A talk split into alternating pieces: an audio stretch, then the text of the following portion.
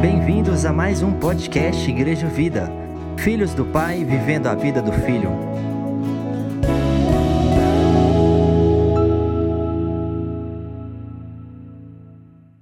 Graça e a paz do nosso Senhor e Salvador Jesus Cristo. Amém, irmãos?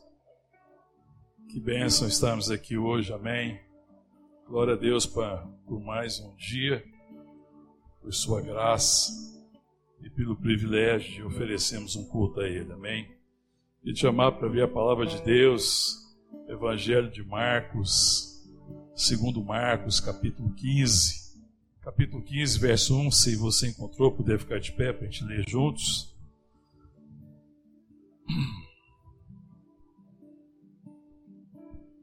texto que vai falar de Jesus perante Pilatos. Diz assim a palavra de Deus.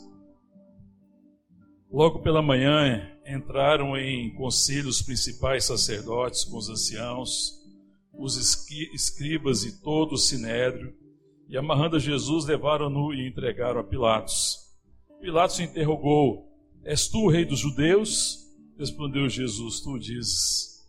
Então os principais sacerdotes o acusavam de muitas coisas. Tornou, por, tornou Pilato a interrogá-lo. Nada responde. Vê quantas acusações te fazem.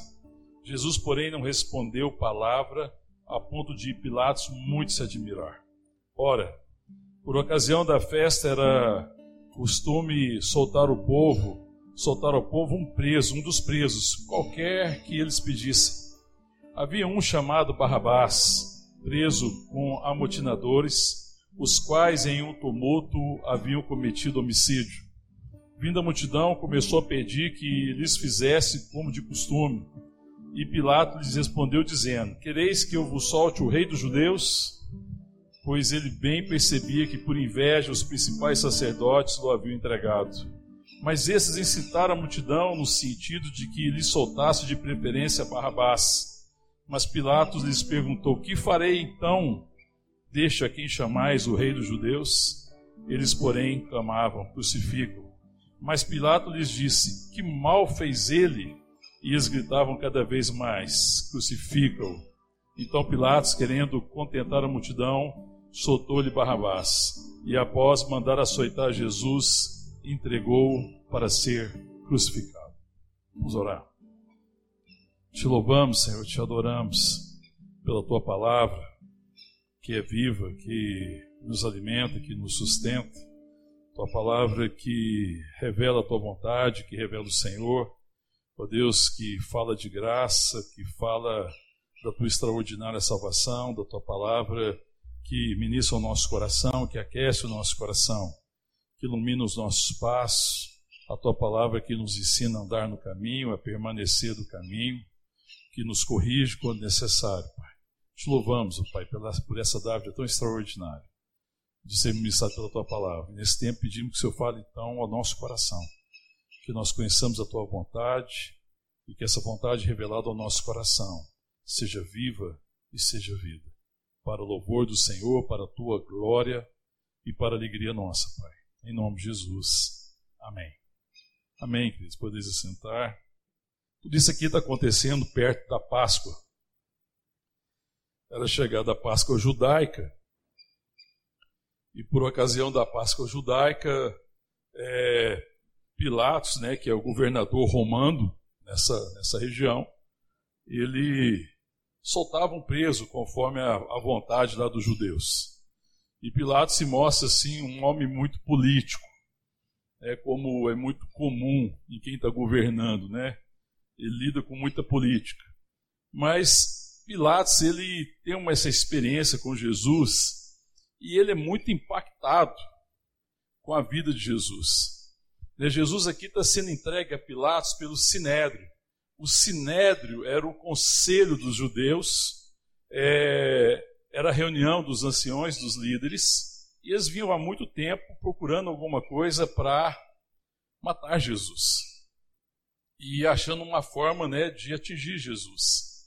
E, e eles julgam, eles mesmos, Jesus de blasfêmia, porque Jesus é o Filho de Deus.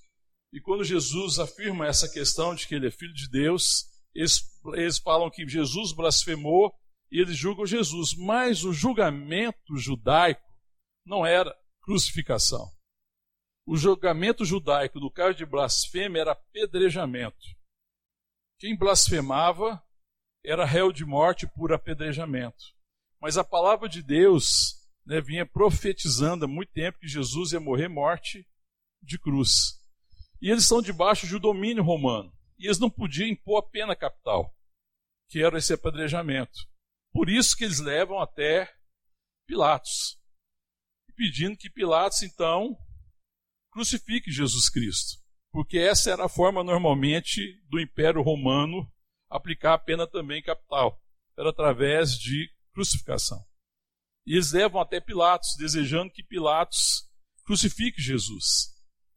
Já que eles não podiam, porque se eles crucificassem Jesus, eles poderiam ser acusados de rebelar-se contra o rei, contra o imperador. Porque eles que poderiam decidir sobre a vida e a morte. E, e eles suportavam ali a religião judaica, mas não ao ponto de eles poderem matar e tirar a vida de quem ele quisesse. E é por isso que eles vão até Pilatos. E quando eles levam Jesus até Pilatos, né, a palavra diz aqui que foi logo pela manhã, eles entram em conselho e levam Jesus e Pilatos logo interroga. No verso 2 ele fala assim: Tu és o rei dos judeus? Aí respondeu Jesus: Tu dizes. E Pilatos começa a perceber assim que Jesus, de uma forma muito tranquila, com o coração muito em paz, ele, ele não se defende. Porque Pilatos continua falando, porque os, os principais sacerdotes continuam é, acusando Jesus. O verso 3 diz: os principais sacerdotes o acusavam de muitas coisas. Aí no verso 4, Pilatos torna a interrogá-lo. Nada responde. Você não vê quantas acusações te fazem? E Jesus não responde palavra. E Pilatos se admira disso. Porque Jesus não respondeu palavra né? porque Jesus está ali diante de Pilatos e ele vai receber um julgamento injusto. Esse é o maior julgamento da história. O maior julgamento da história da humanidade é esse julgamento. É quando Jesus é julgado. Não existe nenhum julgamento comparado a esse. E Pilatos já tinha certamente julgado muita gente. Ele se assentava no trono, tinha um trono lá que tinha né, uma, um certo formato, e quando Pilatos se sentava naquele trono, ele sentava como magistrado, como juiz. E ele tinha o poder de julgar. E de certa forma ele tinha o poder da vida e da morte. E ele está achando que está lidando com alguma pessoa que, da mesma condição dos vários que ele já tinha julgado. Essa semana, né, e nós temos passado né, no Brasil, existe uma crise no Brasil em relação a julgamentos. Né? É, o STF, é, ninguém nem sabia o que era STF. A gente não ouvia falar. Agora existe uma, um problemão, uma crítica sobre julgamentos, e eu não vou entrar no mérito da questão ou não, mas existe muita questão de que muita, muitas pessoas consideram que o STF, como guardião que deveria ser da Constituição, não tem guardado a Constituição e tem feito muitos julgamentos políticos. Eu não estou dizendo que isso é verdade, tá, irmão? Isso é o que se fala, o que se diz, eu não estou entrando no mérito de sim nem de não. Mas existe um problema gravíssimo que traz uma insegurança jurídica para o país, inclusive. Isso tem sido motivo de muitos debates, etc. Mas nós não vamos entrar no mérito. Essa semana mesmo houve o julgamento de uma pessoa que se dizia ter imunidade parlamentar e parece que não cumpriu com a imunidade. A pessoa falou é, de forma inadequada mesmo deveria ser julgada pelo Congresso, mas foi julgada pelo STF, depois o Congresso concordou. Aí existe essa crise dos julgamentos. E aí você vê que existe muita política. E que os julgamentos não são julgados necessariamente com justiça. E nós nos esquecemos que esse é um mundo caído. E a gente pensa que isso é novo. Não, irmão, isso não é novo. Eu estou te mostrando aqui o maior julgamento da história. Jesus perante Pilatos, que tinha poder de julgar. E ele foi julgado de forma política. Os judeus queriam a morte de Jesus. Pilatos olha para Jesus e ele não vê motivo para condenação à pena capital, à morte. E ele fica tentando disso, é, é, tirar da cabeça ali, né, de só de os judeus disso, mas os líderes incitam o povo para pedir a crucificação de Jesus. E Pilatos não queria ter problema com os judeus. Existia é, seitas judaicas que eram radicais, os zelotes eram um deles. E, e ele, e isso dava trabalho para Roma. E ele tinha que conter essas coisas. Então ele queria manter uma relação com os judeus de que ele conseguia controlar os ânimos para ele não ter um problema maior. Para ele não ter um problema com César. Ele era responsável. Se houvesse confusão, rebeliões, é, era a cabeça dele que estava em jogo. E mesmo percebendo, porque os textos deixam claro que é, Pilatos não consegue ver motivo para julgar Jesus, mas ele está pressionado. E ele precisa decidir entre a justiça, a verdade e o interesse político. E a pressão está grande sobre ele. A gente vai olhando para o texto e ele começa a olhar para Jesus e ele pensa assim: quem é esse? Porque Jesus não reage como os outros.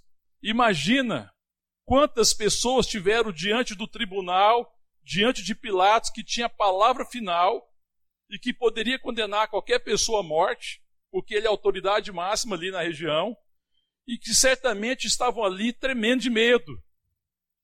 E que Pilatos olhava nos olhos e via medo. Pilatos certamente olhou nos olhos de muita gente que estava julgando e viu ansiedade, viu ira, viu raiva. Certamente ele deve ter ouvido muita gente pedindo por misericórdia. Muitas pessoas devem ter se defendido. Certamente se defenderam tentando ser poupada de uma pena máxima, do julgamento de Pilatos. Mas Jesus não faz isso. Por que, que Jesus não faz isso? Por que, que Jesus não se defende, já que o julgamento era injusto? Né? Por que, que Jesus não tem medo nos olhos? Por que, que Jesus não está ansioso? Por que, que parece que Jesus está, inclusive, compreendendo a posição de Pilatos? Por que, que Jesus está fazendo isso? Não é à toa que Pilatos está admirado. E, e Pilatos tenta satisfazer a sua curiosidade e a sua admiração, insistindo, perguntando para Jesus e cada vez que ele fala mais, ele fica mais perplexo. Porque vai ficando mais evidente que ele tá, não está diante de um ser humano qualquer e que principalmente ele não está diante de um criminoso. E que ele está prestes a cometer uma injustiça. É, se a gente lê, eu queria te chamar para ler, o, a, a narrativa de Marcos é uma das mais curtas é, desse episódio, mas a de João é mais completa e mais rica. Abre lá comigo João. Aliás, antes de João, eu quero mostrar um detalhe que está lá em Mateus. Todos os quatro evangelhos narram bem esse momento. Mas lá em Mateus, no capítulo 27, volta lá um pouquinho, nós já lemos Mateus. É, olha lá. Quando Pilatos vê que não está conseguindo nada, ele tenta resolver aquela questão de soltar Barrabás, que nós já lemos. É, ou Jesus, ele quer soltar Jesus. Olha o verso 17. 27, 17. Mateus, achou, irmãos? Amém? Estando, pois, o povo reunido, perguntou-lhe Pilatos: A quem quereis que eu vos solte, a Barrabás ou a Jesus chamado Cristo? Porque sabia que por inveja o tinham entregado. Você vê, Pilatos é um homem que está bem informado. Porque Pilatos perguntou: Tu és o Cristo? Tu és o rei dos judeus? Ele perguntou, aliás, Tu és o rei dos judeus? Aí Jesus, lá em João, vai fazer uma pergunta mais completa. Jesus responde o dizes, mas em João ele, ele, ele fala: É você que deduziu isso ou te falaram isso? Mas olha aqui depois, Verso 19: Estando ele no tribunal, veja bem, no momento que está julgando ali Jesus, a sua mulher mandou dizer: Não te envolvas com esse justo, porque hoje em sonho muito sofri a seu respeito. Você vê que, que coisa extraordinária. A mulher de Pilatos, ela em sonho, ela tem uma visão e ela sofre por causa de Jesus, porque certamente ela teve uma visão da injustiça e fala muito sofri com, com esse, não te envolvas com esse justo. E isso deve, isso deve ter atemorizado ainda mais Pilatos. Porque agora a esposa está lá, alguém vem, dá um toquezinho nas costas dele, ó, oh, preciso contar uma coisa para você. Aí é o recado da esposa dele: não te envolvas com este justo. E aí ele deve ter ficado assim muito admirado, né? Porque eles tinham a, fé, a, a, a crença nos deuses, né? Ele deve ter pensado, né? Deve ter associado. Será que os deuses estão a favor dele? Porque na verdade ele não tem revelação que ele é o Cristo. E aí ele recebe essa advertência. Mas ele continua tentando é, tirar o povo disso. Olha o verso 20. Mas os principais sacerdotes, os anciões, persuadiram o povo que ele pedisse Barrabás e fizesse morrer Jesus. De novo perguntou-lhes o governador: Qual dos dois quereis que eu vos solte? Responderam eles: Barrabás. Agora eu quero te chamar para ler comigo João. Porque tem uma narrativa em João, no capítulo 18. Então, lá no capítulo 18 de João, é, na continuação né, de que ele está ali perante Pilatos, o verso 31 diz assim: Replicou-lhe, pois, Pilatos: Tomai vós outros e julgai segundo a vossa lei. Ele está falando com os líderes lá do Sinédrio. Responderam-lhes os judeus: A nós não nos é lícito matar ninguém, é o que eu falei. Para que se cumprisse a palavra de Jesus, significando o modo porque havia de morrer, porque Jesus, o Cristo, havia de morrer morte de cruz. Aí o verso 33, tomou Pilatos, tornou Pilatos a entrar no pretório, pretório é o palácio onde ele assiste. Chamou Jesus e perguntou-lhe, és tu os reis dos judeus? Aí respondeu Jesus, vem de ti mesmo essa pergunta ou te disseram outros a meu respeito? Replicou Pilatos, porventura sou judeu? A tua própria gente, os principais sacerdotes é que te entregaram a mim, que fizeste? Respondeu Jesus, o meu reino não é deste mundo. Se o meu reino fosse deste mundo, os meus ministros se empenhariam por mim, para que não fosse eu entregue aos judeus, mas agora o meu reino não é daqui. Verso 37. Então lhe disse Pilatos: Logo tu és rei. Respondeu Jesus: Tu dizes que sou rei. É porque os outros evangelhos só relatam o verso 37 e não relatam esse diálogo que existe antes. E o diálogo que ele está falando antes, ele está dizendo: O meu reino não é deste mundo. O reino de Deus não é o reino dos homens.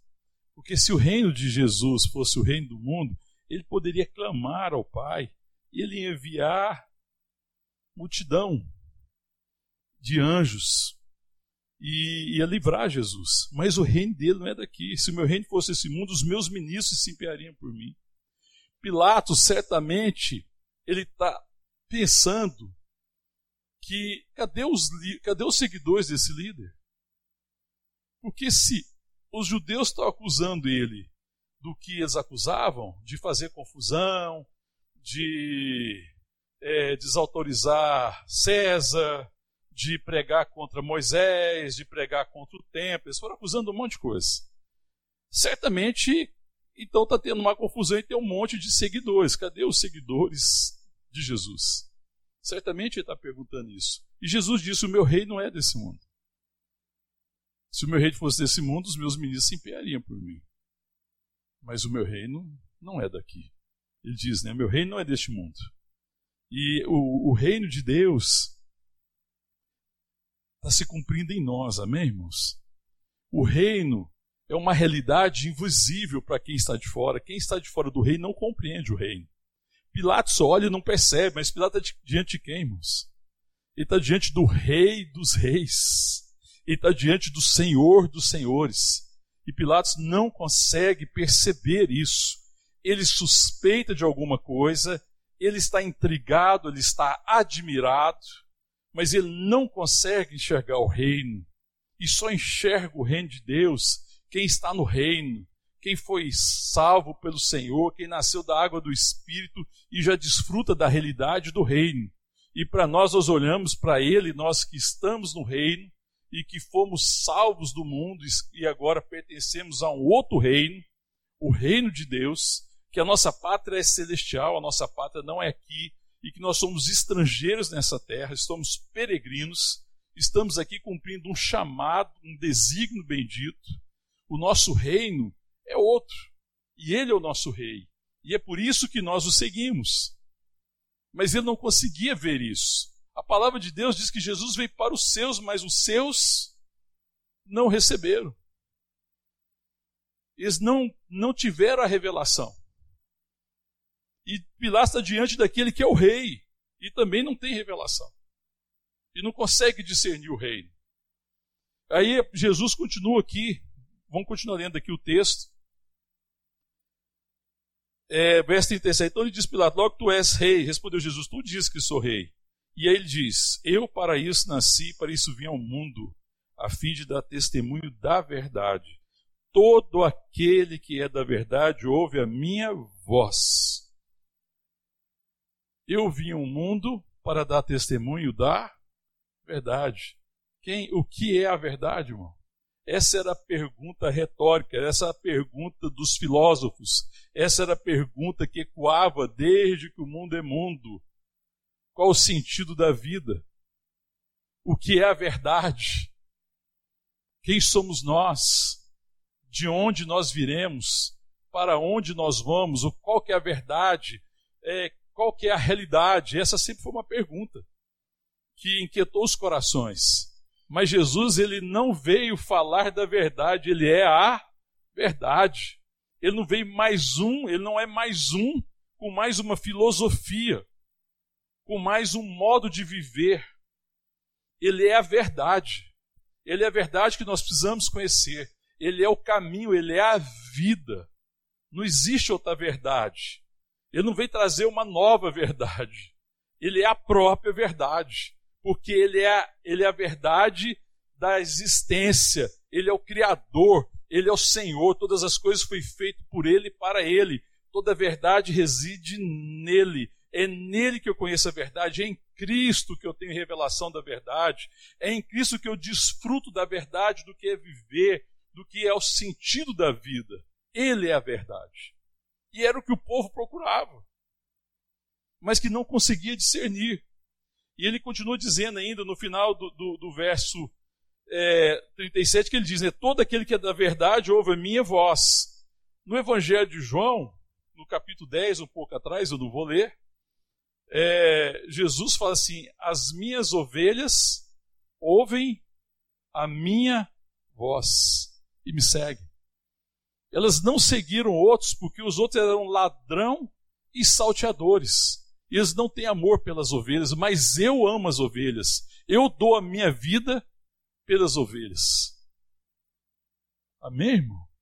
As ovelhas do Senhor ouvem a voz do Senhor. E ele é a verdade. Aí, aí Pilatos faz a pergunta, perguntou-lhe Pilatos, o que é a verdade? Ele está diante da verdade. E aí depois Pilatos volta para eles e diz no verso 38, tendo dito isso, voltou aos judeus e lhe disse, eu não acho nele crime algum. Aí ele volta na questão de soltar lá um dos presos, e eles querem que solta Barrabás. Olha o verso 19, capítulo 19 agora, um pouco à frente. Então, por isso, olha só como é que Pilatos ainda tenta não crucificar Jesus. E os outros evangelhos, eles não passam essa parte, é importante ler, porque João ele, ele fala desse trecho aqui. Os outros evangelhos já falam que ele mandou aceitar Jesus e crucificá-lo. Mas olha aqui o que, que acontece antes. Então, por isso, Pilatos tomou Jesus e mandou açoitá-lo. Os soldados, tendo tecido uma coroa de espinhos, puseram na cabeça, vestiram com um manto de púrpura. Chegavam-se a ele e dizia: Salve, rei dos judeus, e davam-lhe bofetadas. Outra vez saiu Pilatos e lhes disse: Eis que eu vou apresento para que saibais que eu não acho nele crime algum. Incrível, irmão. Ele apresentou novamente. Eu fico pensando, irmão, na condição do coração humano. Pilatos está insistindo, ele não está vendo, ele está percebendo que é inveja. Ele sabe que não existe motivo. ele, ele é avisado pela esposa: não se envolva com esse justo. Ele vê uma reação em Jesus que ele nunca viu em ninguém. Ele está admirado, ele está perplexo, ele está curioso. E ele está tentando não tomar nenhuma decisão. Ele está tentando não tomar decisão que estão forçando a ele. E aí ele diz isso, né? Outra vez saiu Pilatos, verso 4, e eis que não vos apresento para que saibais que eu não acho crime. Saiu, pois, Jesus trazendo a coroa de espinho, verso 5, o manto de púrpura, e disse-lhe Pilatos: Eis o homem. Ao verem os principais sacerdotes, os seus guardas gritavam: Crucifica-o, crucifica. Disse-lhe Pilatos: Tomai-o vós outros e crucificai-o, porque eu não acho nele crime algum. É incrível. Porque Pilatos agora fala assim: peguem vocês e crucifiquem ele. Eles não podiam fazer isso. Pilatos está tão admirado e está tão perplexo diante da situação que ele está temendo crucificar Jesus. E ele está insistindo agora e ele pega e passa para ele. Mas é fugindo da verdade, porque ele sabe que é, seria uma injustiça. Ele poderia fazer. Mas ele toma decisões políticas. E Pilatos acaba tendo uma relação política com Jesus. Esse mundo tem tido uma relação política com o Filho de Deus. E às vezes nós temos tido uma relação política com Jesus. Às vezes a igreja tem, infelizmente, essa relação.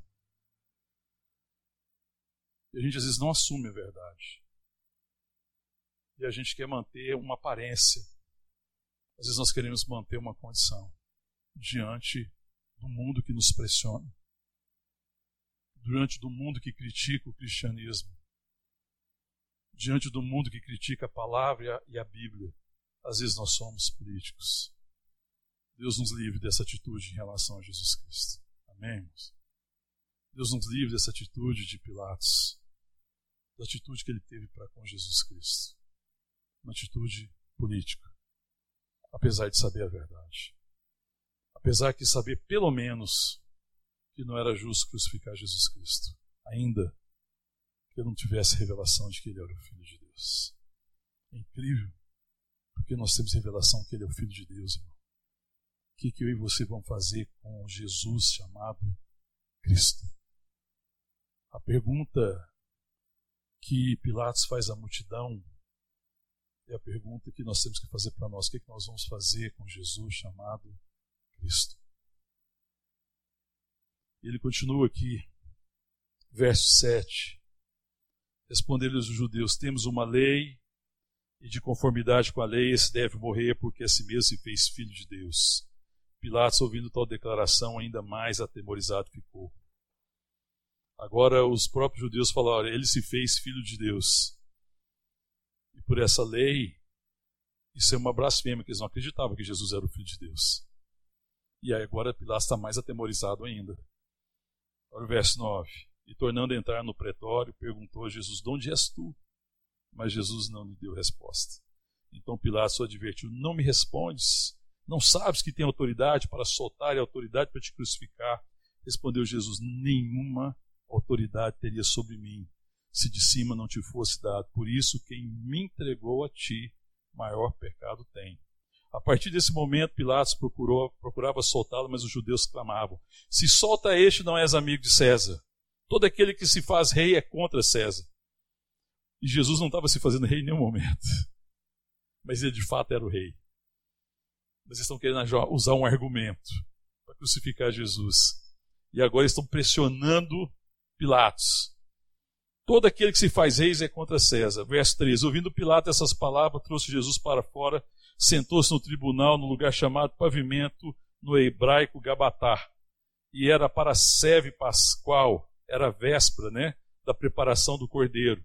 Cerca da hora sexta. E disse aos judeus: Eis aqui o vosso rei.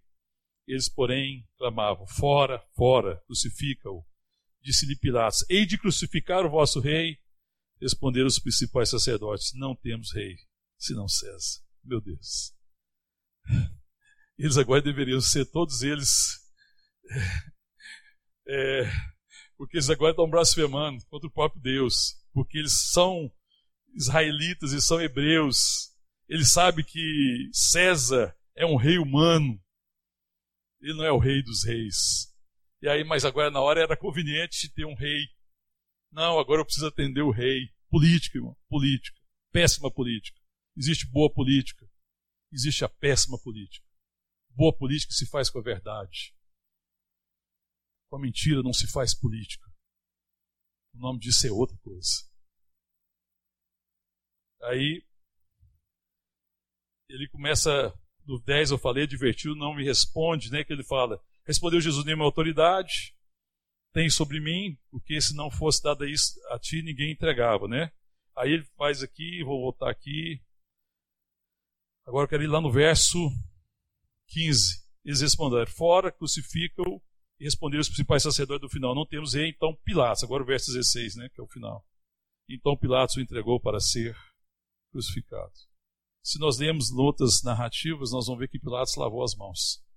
É o, é é famoso lavou as mãos. E ele falou: Eu estou livre do sangue deste homem. E aí, o que, que eles responderam os judeus? Caia sobre nós o sangue de Jesus Cristo. Foi a resposta deles. E é incrível, irmão, que eu fico pensando, diante da, dessa atitude de Jesus, algumas coisas que chocam os nossos olhos. Pilatos percebe que ele não tem medo. Talvez isso foi a coisa mais assustadora para Pilatos, porque certamente Pilatos viu gente diante dele com medo. Ele falou assim: Você não sabe que eu tenho poder de crucificar? Ele falou assim: Você não teria, se do alto não te fosse dado. Jesus está cumprindo a vontade do Pai. E Jesus sabia do lugar, da forma e da hora da sua morte. E o que talvez mais assombrasse Pilatos fosse isso. Porque apesar de saber do dia, da hora e lugar da sua morte, Jesus se dirige para ela. E Jesus não se dirige para a morte sem saber o preço. Ele está se dirigindo para a morte sabendo que vai pagar um alto preço, que vai pagar o preço da nossa salvação. Ele vai morrer num julgamento injusto, mas pois no final ele vai cumprir a justiça de Deus. Pois o reino de Deus não é o reino desse mundo, a lógica é outra. Na perspectiva do mundo, o julgamento de Jesus foi um julgamento injusto, político. Mas, Jesus, mas Deus aceita o sacrifício do Filho de Deus, porque é pelo sacrifício do seu Filho que nós somos justificados. A injustiça dos homens não impede a graça de Deus. A injustiça dos homens não podem deter a mão de Deus. Os homens caminham de forma injusta, a política maligna dos homens não impede a vontade bendita e soberana de Deus. Deus estava reconciliando consigo o mundo através de Jesus Cristo. Mesmo uma morte de cruz, uma morte injusta, serviu para cumprir a justiça de Deus. Porque Deus não veio fazer justiça, Deus veio justificar o pecador. Amém, irmão? Porque se ele viesse fazer justiça, estávamos todos condenados. Mas Jesus sabia o preço. Quando Jesus resolve com o Pai e ele vem para nos salvar, e a palavra diz que ele é o Cordeiro de Deus antes da fundação do mundo, ele sabia o preço, irmão. A nossa dificuldade às vezes é que a gente às vezes não sabe o preço e a gente vacila. E a gente não sabe que Jesus nos chama a pagar o preço e que ele nos dá as condições de pagar o preço. É igual um, um jovem que se casa e faz uma promessa de amor para uma moça e faz juras de amor que vai amar aquela moça e aconteça o que acontecer, ele vai amar aquela moça. E se casa. Depois de um tempo de casado, ele dá uma vacilada. Ah, é, eu não sabia que casamento era tão difícil. É, eu não sabia isso. eu não sabia. O que ele está dizendo? Eu não sabia do preço. E ele está tentando fugir com a desculpa de não saber o preço. É por isso que na Igreja Vida a gente fala o preço, amém, irmão? Glória a Deus, irmão. Tem que saber o preço, irmão. Tem que saber o que está diante de você. Agora, o preço que nós pagamos, ele é sustentado pela graça de Deus. Porque aquilo que Deus está nos chamando a fazer, Ele me dá as condições. Existe um preço a ser pago. Existe um preço a ser pago pelo testemunho da igreja. Existe um preço a ser pago pela salvação dos homens. Existe um preço a ser pago para o resgate dos pecadores. Mas Jesus é o sustento desse preço que nós pagamos. Porque é Cristo em nós que permite isso. O testemunho da igreja é sustentado pela graça de Deus. Amém, irmão? Então nós precisamos saber o preço. Jesus sabia o preço, irmão. Jesus teve desde antes da fundação do mundo até dois mil anos atrás para se arrepender e falar assim: pai, para, porque agora eu estou percebendo que o preço é caro, eu acho que não vai dar, não. Jesus pagou o preço. Ele sabia. Ele sabia do preço que ele estava pagando pelo pecado meu do passado, pelo pecado presente, pelo pecado futuro. Olha só que relação bendita. Jesus pagou o preço. O que eles não conseguiam entender e não conseguiam discernir que ele estava pagando o preço do pecado de toda a humanidade, de todas as épocas, de todas as eras. E isso deve ser um motivo de júbilo e alegria no meu coração em saber que não existe mais dívida contra mim. Amém, querido? A palavra de Deus em Colossenses fala que ele levou e encravou na cruz todas as dívidas que eram contra nós. Não existe pecado futuro que Jesus não tenha pago.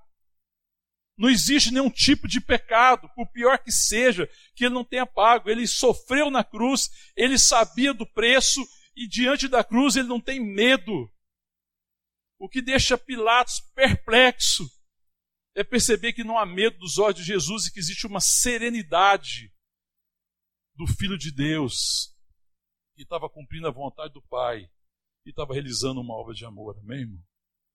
Então eu preciso crer nisso, que não existe mais nenhuma dívida contra nós, amém, irmão? E que Jesus suportou o maior julgamento do mundo. Sabe para quê, irmão? Para que eu e você não sejamos mais julgados, amém? eu não serei julgado por nenhum crime, por nenhum pecado. Eu não passarei por nenhum risco de condenação. Já não existe condenação para aqueles que estão em Cristo Jesus. Aí depois fala assim: não, mas tem um texto lá que fala que os, os justos vão sentar lá, que vai ver o julgamento. Sim, mas eu vou sentar no lugar do julgamento simplesmente para ouvir a palavra absolvido. Filho de Deus. Eu vou sentar lá para ouvir o veredito, porque quando eu sentar na cadeira, e ali de, de réu e olhar para a cadeira do juiz, diante de mim está meu pai. E meu pai já pagou o preço através do seu filho Jesus Cristo. Eu não serei julgado para condenação. O julgamento é julgamento de absolvição. Amém, irmão? Eu não preciso temer. Eu devo vir então a Jesus. Então, irmão, eu pergunto por que, que a gente não vai a Jesus? Porque essa relação política com Jesus? Por que eu não tenho ido a Jesus em todos os momentos? Por que, que eu não tenho levado a Jesus as minhas necessidades? Por que eu não tenho levado a Jesus os meus próprios pecados, as minhas fraquezas e apresentado a Ele? Para que Ele me dê graça. Porque existe graça. Então eu tenho que decidir o que, que eu vou fazer com Jesus, Jesus chamado Cristo. É a pergunta de que Pilatos faz. O que, que eu vou fazer então com Jesus chamado Cristo? Pilatos teve uma atitude política com Jesus. Outra opção que as pessoas podem ter em relação a Jesus, o Cristo, é desprezá-lo. Fala assim: isso é loucura. Os judeus o desprezaram. Quando era para entregar alguém e Pilatos insiste para entregar Jesus, eles pedem Barrabás. Desprezaram, veio para os seus, mas os seus não receberam. O que significa? Desprezaram Jesus Cristo. Atitude de Pilatos, política. Preferiu ter político do que lidar com a verdade. Atitude dos judeus, desprezo. Desprezaram Jesus. Não consideraram Jesus. Qual atitude que nós podemos ter? A outra atitude possível é crer no nome de Jesus, amém? É crer na sua obra, caminhar com Ele e no meio de um turbilhão de vozes que todos os dias chegam aos meus ouvidos, ouvir a voz do meu pastor e ser guiado por Ele. Não existe outra opção. Ou eu desprezo, ou eu tenho uma atitude política, ou eu ouço o meu pastor, ou eu ando com Ele ou eu desisto de ser político, ou eu desisto de falar de, de Jesus só quando interessa, ou eu, eu desisto de ter uma relação religiosa com Jesus, porque uma relação religiosa é uma relação política, e decido ter uma relação de vida. Ele é o caminho, ele é a verdade, ele é a vida, ele é o meu Salvador, ele é o meu Redentor. Ele perdoou todos os meus pecados.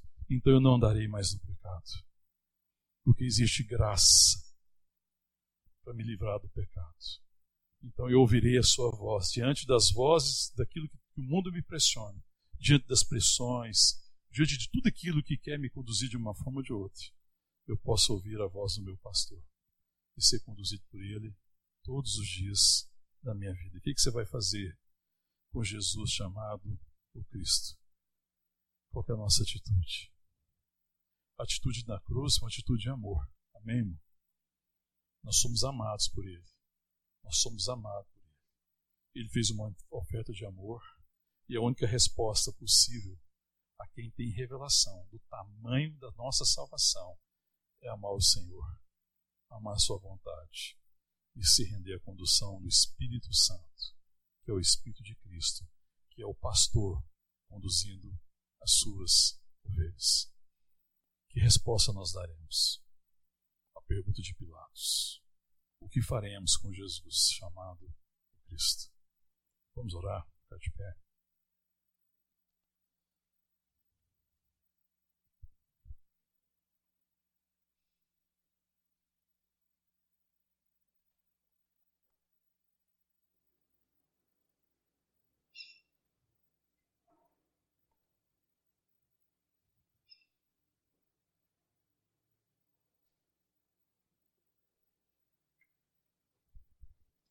Jesus sabia o local da sua morte.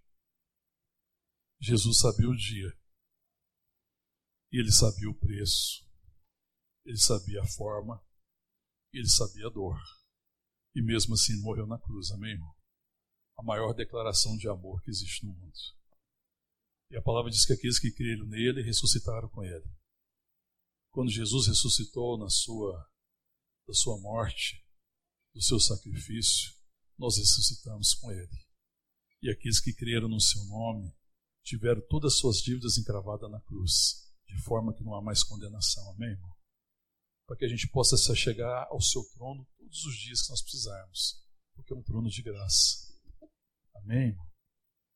Para que eu não viva uma vida política simplesmente e não tenha uma relação política com Jesus. E nem cometa a loucura de rejeitar, como os judeus rejeitavam mas que a minha decisão seja me render a Ele. O que farei? O que você fará com Jesus o Cristo? Essa é uma resposta que só cada um de nós pode dar. É muito pessoal. É muito individual. E Jesus veio aqui nos chamar hoje para dizer que Ele espera que a nossa resposta seja se render a Ele. Amém? Ele fez tudo tudo que era necessário. E está nos chamando a andar com Ele, a desfrutar de vida, a desfrutar de bênção, a andar na verdade. Ele é a verdade. Amém? Ninguém precisa andar duvidando e temendo e não conhecendo a verdade. Ele é a verdade. Ninguém precisa ter dúvida que caminho tomar, Ele é o caminho. Ele me conduz. Ele não aponta caminhos, Jesus. Ele me chama para andar com Ele, amém? E Ele veio hoje te dizer: Filho meu, filha minha, você está distante dos meus caminhos. Eu estou te chamando, vem andar comigo. Amém? Ele está nos chamando a andar com Ele. E Ele está dizendo: Filho meu, filha minha, você tem se desviado da verdade. Mas eu sou a verdade. Vem andar na verdade comigo. Filho meu, filha minha, você tem se desviado da vida mas eu sou a vida. Vem viver, vem andar comigo, amém? É um convite. O Senhor está fazendo um convite hoje.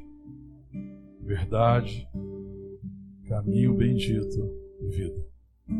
Estar nele, caminhar com ele, ouvir a sua voz e viver.